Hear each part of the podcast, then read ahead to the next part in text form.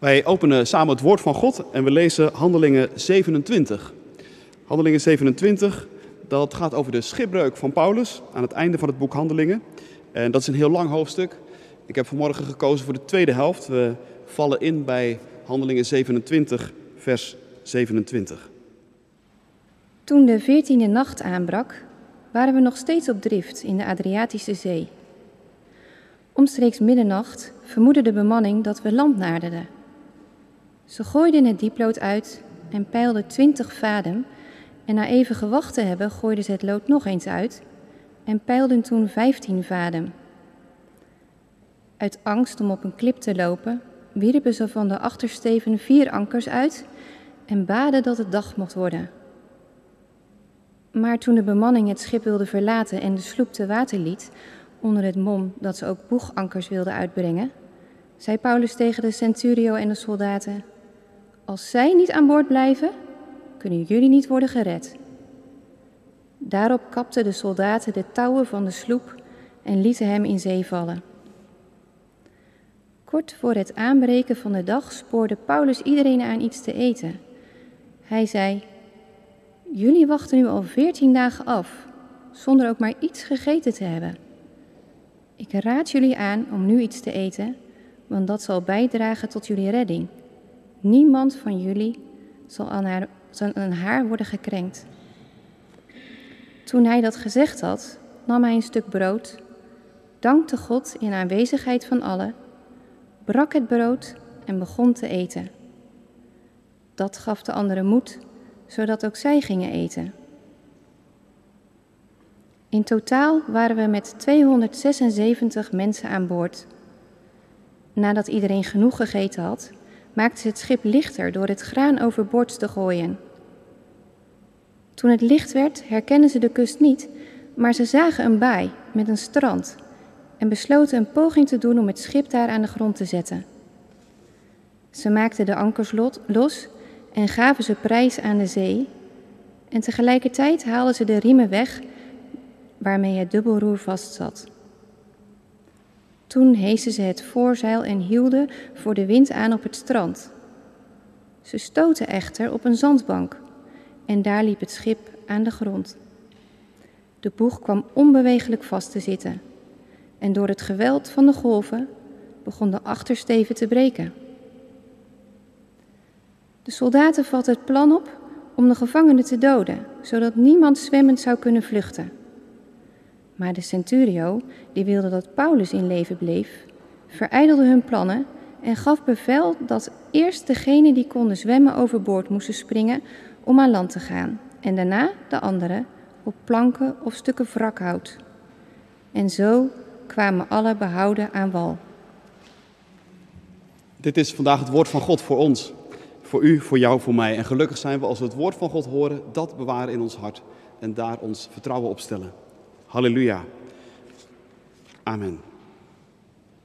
Straks in de verkondiging probeer ik een aantal elementen uit dit bijzondere Bijbelgedeelte naar voren te brengen. Maar het, het, het draait eigenlijk toch uiteindelijk allemaal om vers 35. Waar staat dat Paulus, eh, toen hij, Paulus dus, dat gezegd had, nam hij een stuk brood, dankte God in aanwezigheid van allen, brak het brood en begon te eten. Dat gaf de anderen moed, zodat ook zij gingen eten. Gemeente van Christus, broeders en zusters, thuis, hier in de kerk. Het schip waar Paulus zich op bevindt, zoekt een weg door een vliegende storm. Een storm van het type waaraan je je eigenlijk alleen nog maar kunt overgeven. Want iedere poging om het schip nog een beetje op jouw koers te houden, is tot mislukken gedoemd. Alles is door en door nat. Iedereen is doodmoe. En het hele gebeuren meer dan zat. En dan de vraag: hoe lang gaat dit nog duren? Komt er een keer licht aan het einde van de tunnel? Want het duurt maar en het duurt maar. Al minstens veertien dagen. Nou ja, licht aan het einde van de tunnel, dat is er inderdaad nog niet. Maar toch, een paar bemanningsleden vermoeden dat men in de buurt van land terecht is gekomen. Misschien merkten ze het aan de bewegingen van het schip. Misschien namen ze af en toe een vogel waar in de lucht. Hoe dan ook, het is reden om een dieplood uit te gooien. En ja, het lijkt er inderdaad op dat de zee minder diep wordt. En een tweede poging bevestigt dat vermoeden. De zee wordt minder diep. En er is dus land in de buurt. Een schip in de storm. Ik denk dat het niet ons heel veel moeite kost om iets je daarbij voor te stellen. Want we zitten in een storm met elkaar en in hetzelfde schuitje. De crisis trekt over de hele wereld zijn sporen, al veel langer dan 14 dagen. En er is vrijwel niemand die daar op de een of andere manier niet iets mee te maken heeft. Natuurlijk, de een ervaart het als een flinke bries, voor de ander is het een vernietigende orkaan, dat verschilt. Maar niemand van ons zal zeggen dat we over rimpelloze zeeën glijden. En is er al land in zicht? Het lijkt erop van wel. We keren steeds meer terug naar normaal. De wind lijkt wat te gaan liggen. Maar vergis je niet, er is veel angst en moeheid onder onze huid gekropen. En wie weet wat ons allemaal nog te wachten staat. Persoonlijk, als maatschappij en als gemeente. Wat me opvalt in dit hoofdstuk is dat de boodschap land in zicht niet alleen maar hoera teweeg brengt. De zeelieden vermoeden dat dichter bij land ook een grotere kans op schipbreuk betekent. Dat weten ze uit ervaring. Heb je 14 dagen storm overleefd, loop je alsnog de kans om te pletter te lopen op een zandbank of een rotspunt. Daar moet je toch niet aan denken. Daarom worden er ankers uitgegooid in de hoop dat die de vaart van het schip een beetje zullen remmen. Maar er gebeurt nog iets. Het is ineens opvallend druk bij de reddingssloep. Wat gaan jullie doen? wordt er geroepen. Ah, de ankers aan de voorkant van het schip laten zakken, wordt er geroepen. Dat klinkt geruststellend, maar Paulus krijgt argwaan. Het hele gebeuren komt hem maar verdacht voor. Dit zou wel eens een ontsnappingspoging kunnen zijn. Van lui die het niet meer vertrouwen en die het vege lijf proberen te redden. En daarom, daarom slaat Paulus alarm. Zorg dat die lui aan boord blijven, roept hij naar een paar soldaten. Waarom? Denkt Paulus soms dat het schip alsnog zal vergaan en kan hij het niet hebben dat een paar het overleven en dat hij daar zelf niet bij zit? Integendeel, Paulus heeft een heel ander argument. Als zij niet aan boord blijven, zegt hij, is er voor niemand van ons redding. Redding. Dat woord valt in Handelingen 27 regelmatig. Want behalve het feit van die vliegende storm is er ook nog een ander feit. Alle betrokkenen zullen gered worden. Daar is Paulus van overtuigd.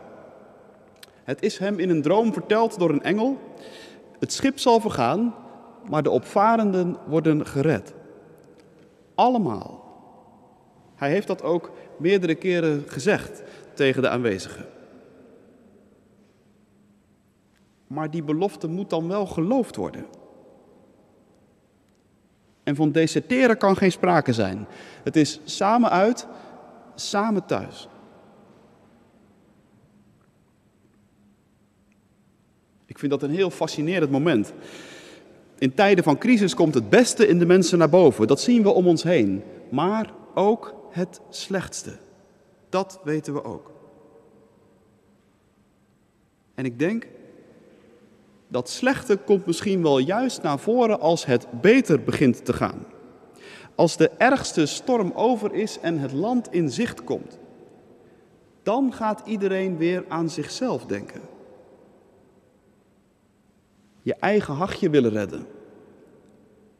Of je eigen land. En dat dan koste wat het kost. Je eigen bedrijf willen redden. Je eigen kerk. Je eigen partij. Want hé, hey, volgend jaar wel verkiezingen.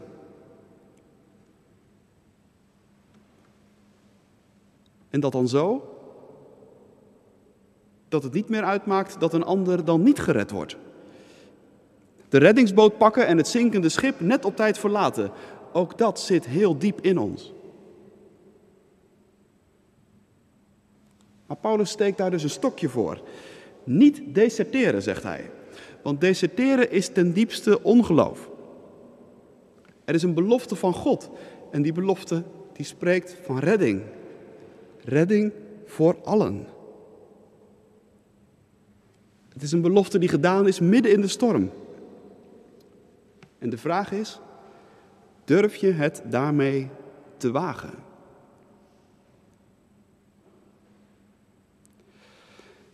Dat lijkt me ook een vraag voor ons. Deserteren is niet zo moeilijk. En het is in alle eerlijkheid ook nog wel te begrijpen.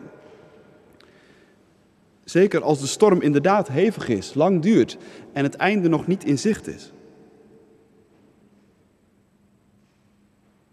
Sommigen van jullie maken zich zorgen over hun geloof en over de kerk. Zal dat het houden? Als dat onregelmatig naar de kerk kunnen zo lang gaat duren.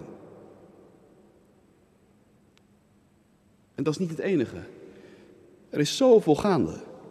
Er zijn zoveel ontwikkelingen tegelijk, zoveel indrukken tegelijk, zo'n overload aan stemmen die op je afkomen en die als golven op je kunnen inbeuken. Ben je daar wel tegen opgewassen? Is je geloof daar wel tegen opgewassen? Is Christus daar wel tegen opgewassen?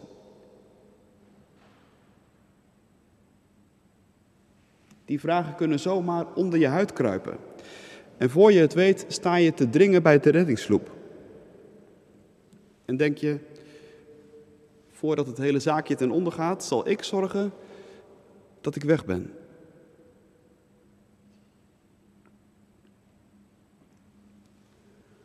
Maar dan is daar een stem. En die steekt daar een stokje voor. En die zegt vanmorgen tegen je: hier blijven. Hier blijven. Waarom? Omdat die reddingssloep daar niet aan een touwtje hangt te bungelen. Maar omdat je daar al lang op zit. De hele tijd al. Die oude gemankeerde schuit. Dat is de reddingssloep.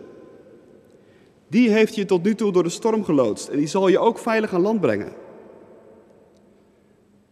Want op deze oude, gebutste, krakende en piepende schuit, met zijn zeilen aan fladden en zijn gebroken mast, rust een belofte van God.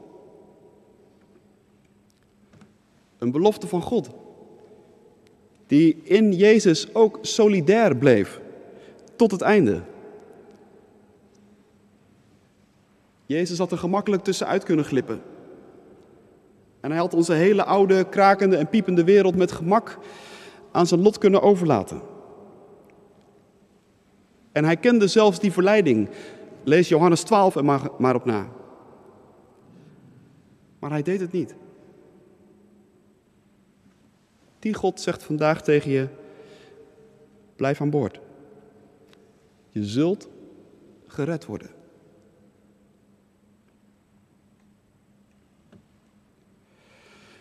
Behalve nat en koud en moe is iedereen aan boord ook hongerig. Voor een goede maaltijd is de afgelopen tijd amper tijd geweest. En daarom spoort Paulus aan tot eten. En opnieuw valt het woord redding. Het is eten tot behoud. En weer klinkt er een belofte. Er zal geen haar van jullie hoofd vallen.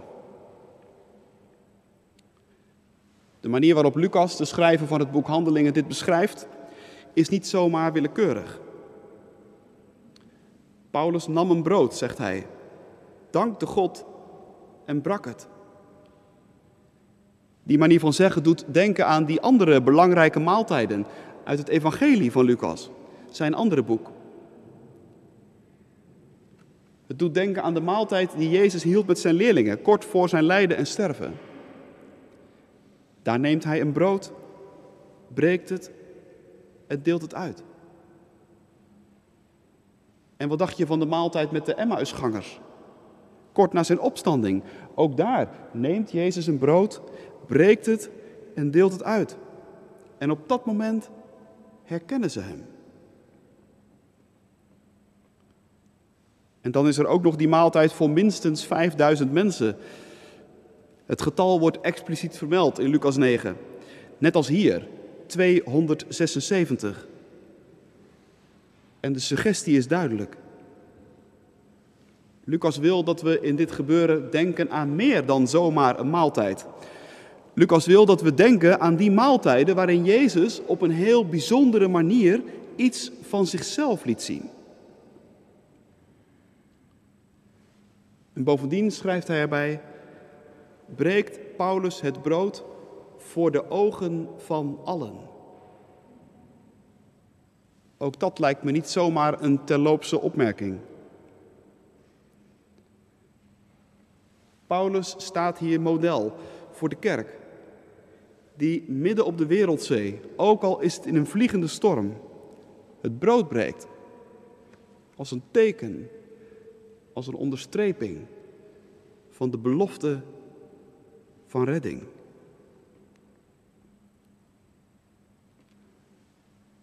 Het is nogal wat dat wij dat straks hier in de kerk na maanden ook weer kunnen doen. Voor de ogen van allen wordt er brood gebroken. Voor de ogen van ons allen wordt er wijn geschonken. Niet zomaar een maaltijd, maar een maaltijd waarin Jezus op een bijzondere manier iets van zichzelf laat zien. Of beter gezegd, waarin hij alles van zichzelf laat zien. Waarin hij laat zien hoe hij zijn hoogst eigen lichaam liet breken. En hoe zijn hoogst eigen lichaam werd, bloed werd vergoten voor onze redding. Van hem moeten we het hebben op de golven van de wereldzee. En het brood wordt gebroken om ervoor te zorgen dat we dat nooit zullen vergeten.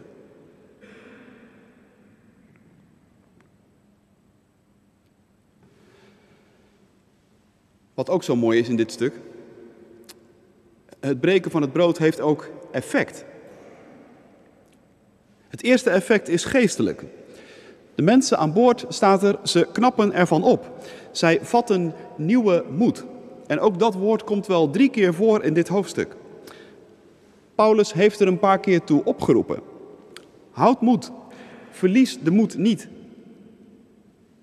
Maar ja, dat is vaak gemakkelijker gezegd dan gedaan.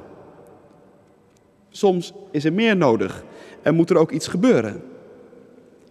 Moet je niet alleen horen dat het nodig is om moed te houden, maar moet je ook iets zien. Moet er iets van de andere kant tegen je gezegd worden? Of moet er iets worden aangereikt om weer nieuwe moed te kunnen vatten? Het breken van het brood aan boord van dat schip heeft precies dat effect. En het wil ook vanmorgen hier in de kerk dat effect hebben. Dat we nieuwe moed vatten. Omdat er een streep gezet wordt onder de belofte van God.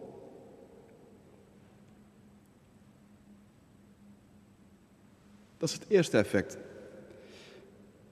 Het eerste effect is geestelijk, het tweede effect is praktisch. Die twee dingen hebben alles met elkaar te maken. Nog steeds is de situatie hachelijk. De belofte, de kust, het komt alsmaar dichterbij, maar of het schip kan stranden en hoe precies en waar, dat weet nog steeds niemand. Nog altijd is de kans op schipbreuk aanwezig. Wat kan er nog gedaan worden? Dan staat er in vers 38 ineens iets heel opmerkelijks. Toen ze met voedsel verzadigd waren, maakten ze het schip lichter door het koren in zee te werpen. Dat was blijkbaar nog niet gebeurd tot nu toe. Ja, logisch denk je natuurlijk, want wie gaat er nu zijn kostbare voedselvoorraden overboord kieperen? Dat is toch niet anders dan het tekenen van je eigen doodvonnis? Logisch dat men dat tot nu toe niet gedaan had. Maar nu gebeurt het wel. Nadat er brood gebroken werd, nadat er gegeten is en nadat iedereen verzadigd werd.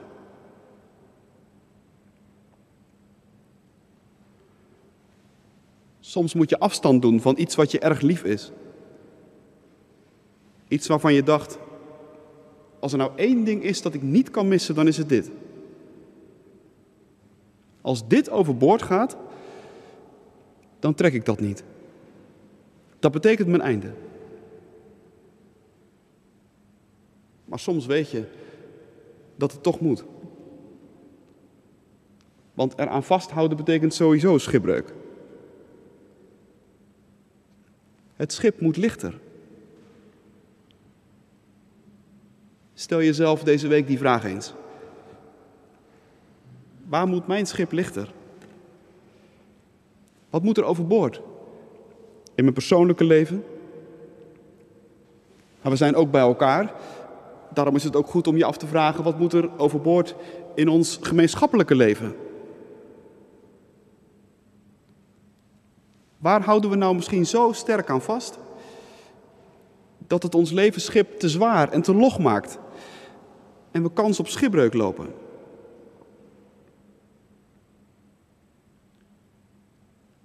Let op. Die vraag wordt je vandaag niet zomaar in het willekeurige en het wilde weggesteld. En hij wordt je ook niet gesteld als een voorwaarde. Vergeet dat ook niet. Het is niet zo dat God tegen ons zegt: ga nou eerst maar eens even naar huis. Denk eens even goed na wat er allemaal overboord moet. Als dat achter de rug is, kom je nog maar eens terug. Dan praten we verder. Nee, de vraag komt op na het breken van het brood en nadat iedereen verzadigd raakte. God komt eerst met zijn genade naar ons toe. En hij brengt ons eerst heel dicht bij het hart van alles. Jezus Christus en zijn belofte van redding. En daarna vraagt hij ons, nu je dit gezien hebt en nu je hiermee gevuld bent, nog één vraag. Wat kun je missen? Wat moet er overboord?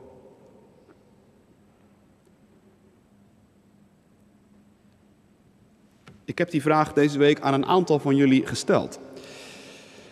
Als je nou één woord zou moeten noemen, vroeg ik, wat zou er dan in ons midden overboord moeten? Wat kunnen we nou eigenlijk missen als kiespijn? Overbezorgdheid, zei iemand. Lauwheid, zeiden er twee. Weer een ander noemde schone schijn. Ook angst werd genoemd. Overlevingsstrategieën. Je eeuwige neiging tot zelfbehoud. Gebrek aan godsvertrouwen. Jezelf tot de maat van alle dingen maken en daar alles aan afmeten.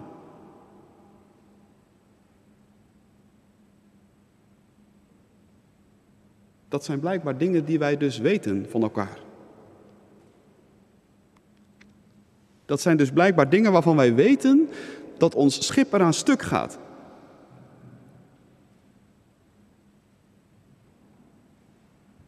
En oog in oog met het gebroken brood.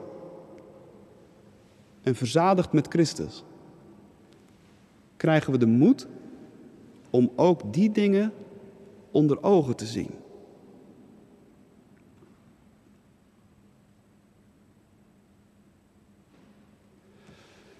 Tot slot. Handelingen 27 eindigt met de ontroerende zin. En zo gebeurde het dat allen behouden aan land kwamen. Ik vind dat zo troostend. Zeker als je bedenkt hoe iedereen aan land komt. Het is één grote chaos. Het schip is gebroken. Alle pogingen om het te redden ten spijt. Gestrand op een zandbank brak het hele zaakje in tweeën en belandde iedereen in het water. Paniek natuurlijk, dat begrijp je. Zeker bij degenen die niet konden zwemmen. En vermoedelijk was dat de meerderheid. De zwemmers bereiken op eigen kracht de kust. De niet-zwemmers behelpen zich met afgebroken stukken van het schip. En zo gebeurde het dat alle behouden aan land kwamen. Ook al moet dus alles overboord. En ook al redt dan zelfs de schuit het niet. Ook al wordt er misschien nog heel veel van ons afgenomen. En houden we alleen nog wat stukken wrakhout over om onszelf mee te redden. Er is één ding dat blijft. Dat is de belofte van God. Wij zullen behouden aan land komen.